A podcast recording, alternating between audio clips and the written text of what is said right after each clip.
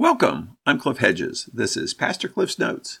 It's a podcast where we're studying the Bible. We're working our way through the book of Matthew.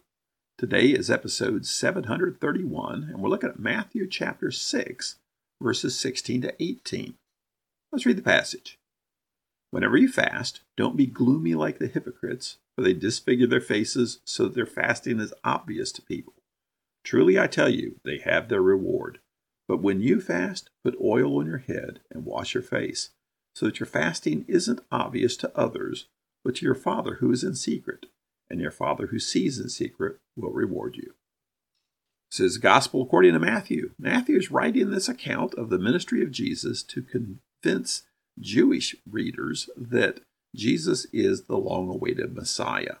So he uses a lot of Old Testament imagery, a lot of Old Testament quotes, because it's this Jewish audience that he's really trying to convince.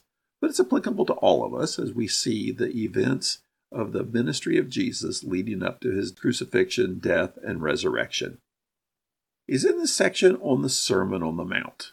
He started the adult ministry of Jesus, the healing ministry, which is attracting people, the teaching ministry, and he highlights the Sermon on the Mount, where he began with the Beatitudes. They talked about the distinctiveness of Christians. Christians should be different from the world, but have an impact in the world. Talked about the fulfillment of the law because it seems like he's giving new rules to live by. He says, No, I didn't come to abolish the law, the Old Testament. I'm the fulfillment of it.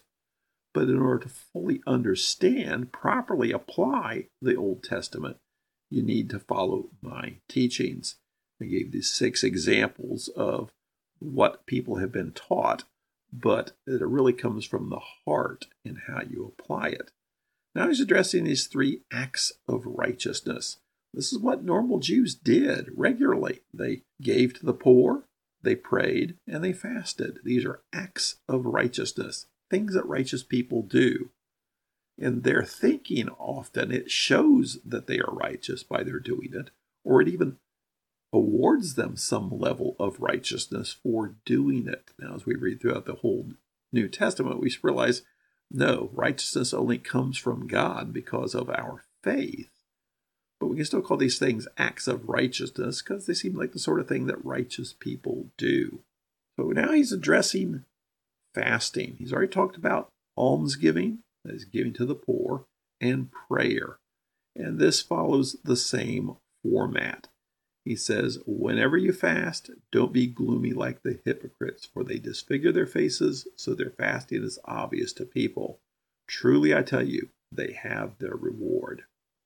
So the hypocrites are those who are putting on a show for others to be seen to be acting righteous, and their desire is to receive praise from others, to receive applause from others.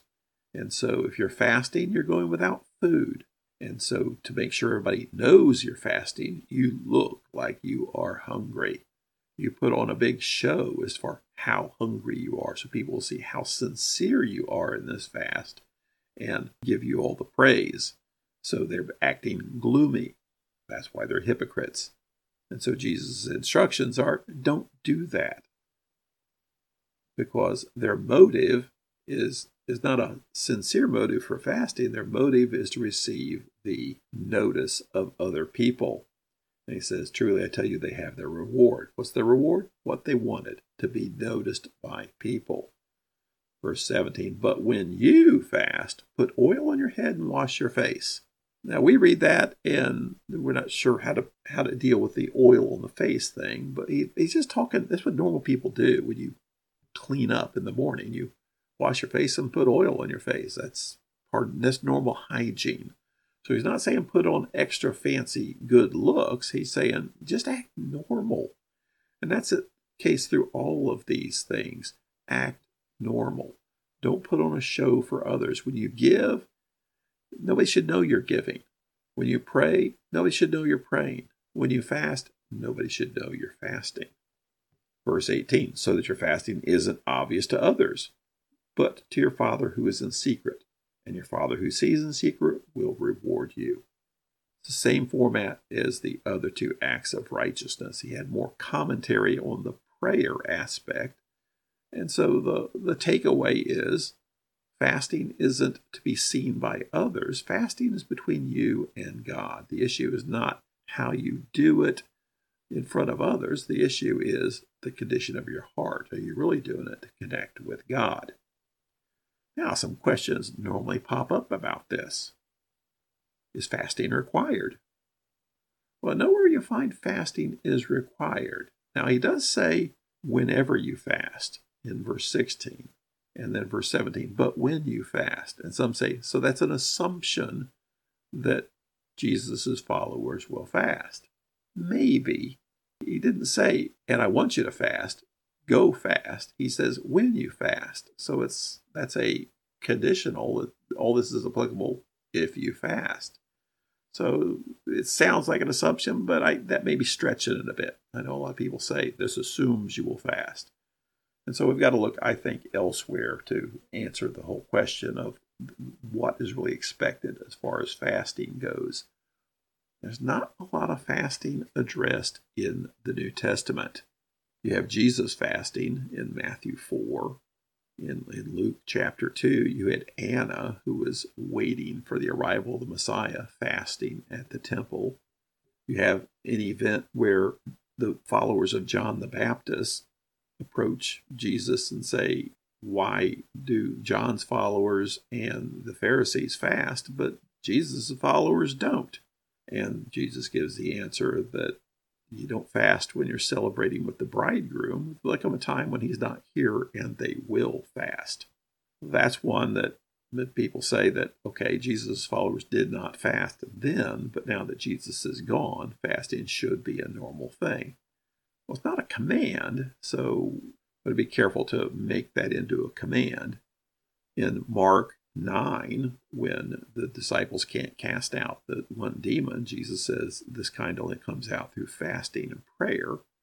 But then we see some examples of fasting in Acts 13 when Paul and Barnabas are set apart for their missionary journeys. It came out of a period of prayer and fasting in Antioch.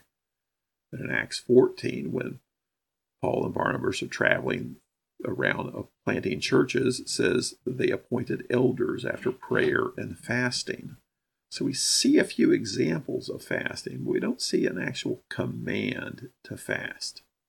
So the question is should we fast? And what do we make of verse 18 here in Matthew 6, where, and your Father who sees in secret will reward you? We see that in the other places that your Father who sees in secret will reward you. What is this reward? Is that the reward of just connecting with God. Back to the big question of fasting. First, what is fasting? Fasting generally is setting aside the intake of food for a, a period of time for the purpose of connecting with God. If it's to impress others, that's what Jesus is criticizing here in the Sermon on the Mount. If it's just to do a religious thing, then it's just going without food. But the purpose of fasting is connecting with God. And generally, whenever we see fasting in the Bible, it's connected with prayer. It's prayer and fasting. Some like to label it as it's essentially a setting aside food for a period of time to enhance prayer. Some things about fasting. This is uh, from Wayne Grudem's Systematic Theology he brings up these issues of fasting. Fasting increases our sense of humility and dependence on the Lord because our hunger and physical weakness constantly remind us of how we're not really strong enough but need the Lord. Fasting allows us to give more attention to prayer. if We're not spending time on eating. It's a continual reminder that just as we sacrifice some personal comfort to the Lord by not eating, so we must continually sacrifice all of ourselves to Him.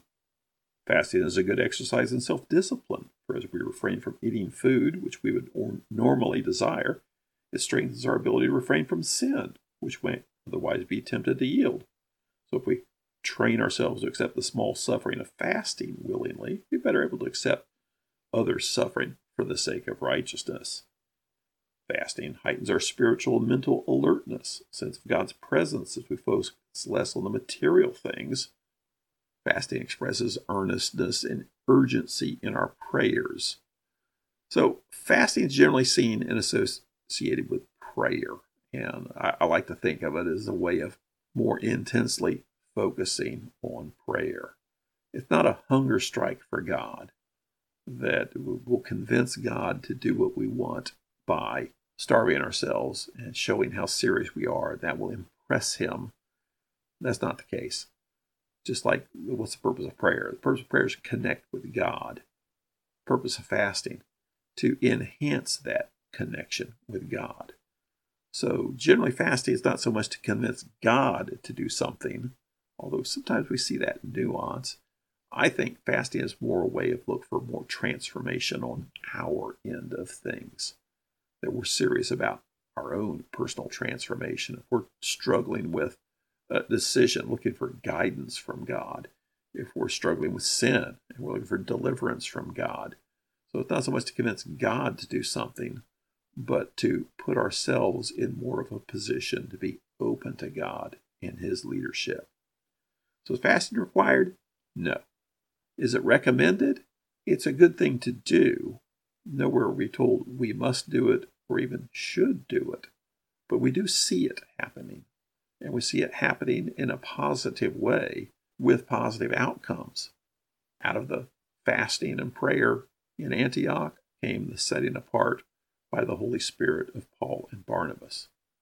Both of them then, through fasting and prayer, looked for guidance to appoint elders in the churches.